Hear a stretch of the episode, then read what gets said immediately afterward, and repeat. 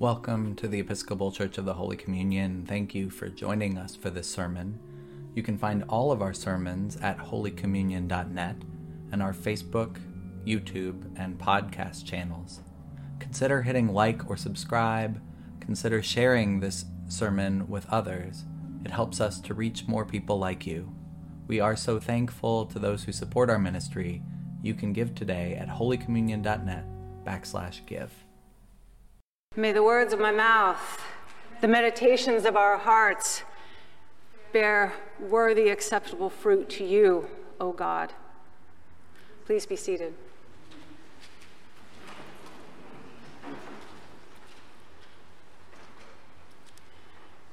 So the horror just won't stop. Another tragic event, another act of genocidal violence from the tyrannical occupiers. Another random natural catastrophe, innocent bystanders standing in the wrong place at the wrong time. So much to grieve, so much to fear. Galileans worshiping had been slaughtered, their blood mixing with the blood of their sacrifices. Jerusalemites, 18 of them, were crushed as a tower fell on them. People were talking, processing, maybe, the latest news with Jesus. And Jesus caught their tone. This thing we all do when it's too much to bear, when our hearts are broken. The words come out. Why them, not me? And somewhere along the way, fear arises that it could happen to us, or in trying to find a way to bear the burden of our own pain and grief, we become judgmental of the victims. Didn't they know that tower was wobbly? When bad things happen, it's frightening and it hurts.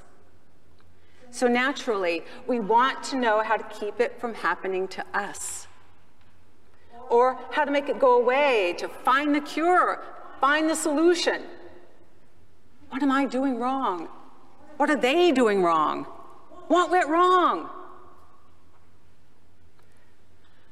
The need to survive can cause us to develop a kind of narrative that makes us feel in control, especially when it all seems so out of control.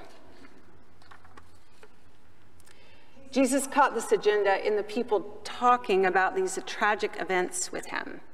He heard the truth of what was behind their questions. That what they really wanted to know was what the Galileans and the Jerusalemites had done wrong to have such terrible deaths so that they could avoid the same fate. It's what we do when confronted with frightening, disturbing events that remind us how fragile life is, how painful life can be. Sometimes it becomes all about keeping God happy with us, assuming that being on the good side with God means a good life here on earth that God's favor is a, a car, a good report from the doctor at, from our annual physical. Uh, God's love means straight A's, and a loving partner means no bombs, no earthquakes, no cancer. And repentance is about an antidote to end our pain and a cure for death. A righteous life is a comfortable, long life. Kate Bowler wrote a book titled Everything Happens for a Reason and Other Lies I Have Loved. She wrote, There's a branch of Christianity that promises a cure for tragedy. It's called by many names, but nicknamed prosperity gospel for its bold central claim that God will give you your heart's desires money in the bank, a healthy body, a thriving family, and boundless happiness. The prosperity gospel is a theodicy, an explanation for the problem of evil. The prosperity gospel looks like looks at the world as it is and promises a solution.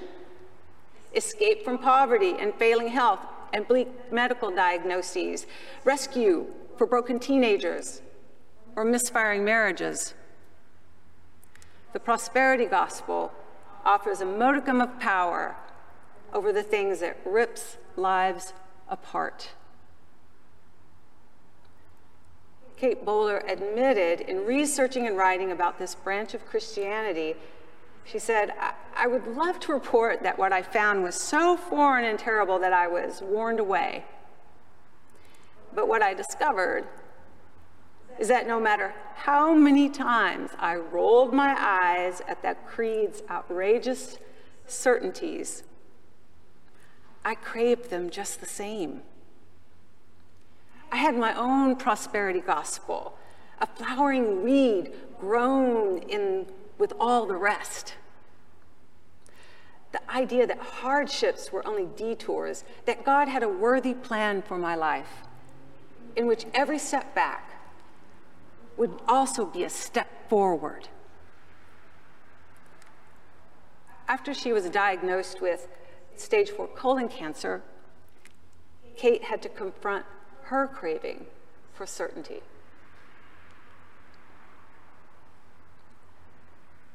Jesus heard those in his time seeking certainty with him, assurance that they could have that modicum of control over your life through praying the right way, attending the temple regularly, following the law.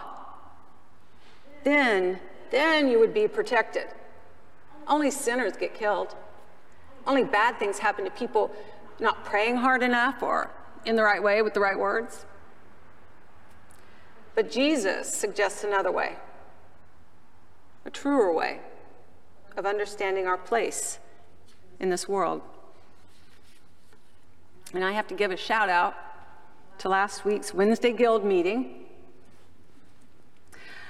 And because this story was brought to my attention and I think this story best describes what this truer way looks like. Howard Thurman tells a story about his primary theological teacher, his grandmother. Howard Thurman's grandmother owned some land, and there was a white woman who lived next door and did not like the fact that this African American woman owned land. And so she decided to get back at Thurman's grandmother and went to her chicken coop and got all the manure and dumped it on her land, upon her tomatoes, the greens, and everything she was growing to destroy it. Everything was destroyed that his grandmother had been growing.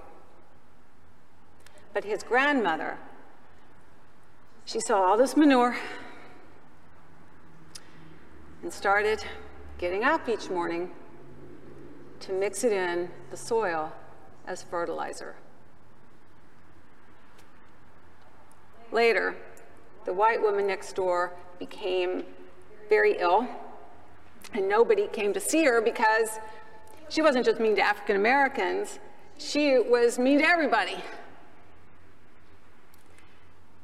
But Thurman's grandmother went next door and brought her some flowers. This now frail woman was shocked that this African American woman, who she had been so cruel to, would come and see her. She was so deeply moved by this kindness. Thurman's grandmother placed the flowers next to the woman's bed, and the woman said, these are the most beautiful flowers. Where did you get them? Thurman's grandmother said, You helped me make them.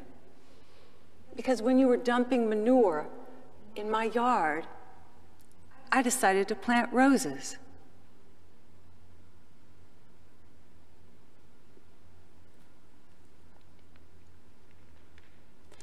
At the end of their questioning, Jesus tells his disciples a parable.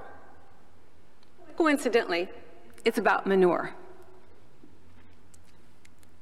In the parable, a landowner comes upon a fig tree that is green, it's surviving, but it's not bearing fruit. Maybe Jesus, who in this Lenten journey to Jerusalem is so frustrated with his disciples and others who just don't get it that he might have had a mind to just cut the tree down. Instead, he comes back to himself. Okay. And he says, How am I going to work with this?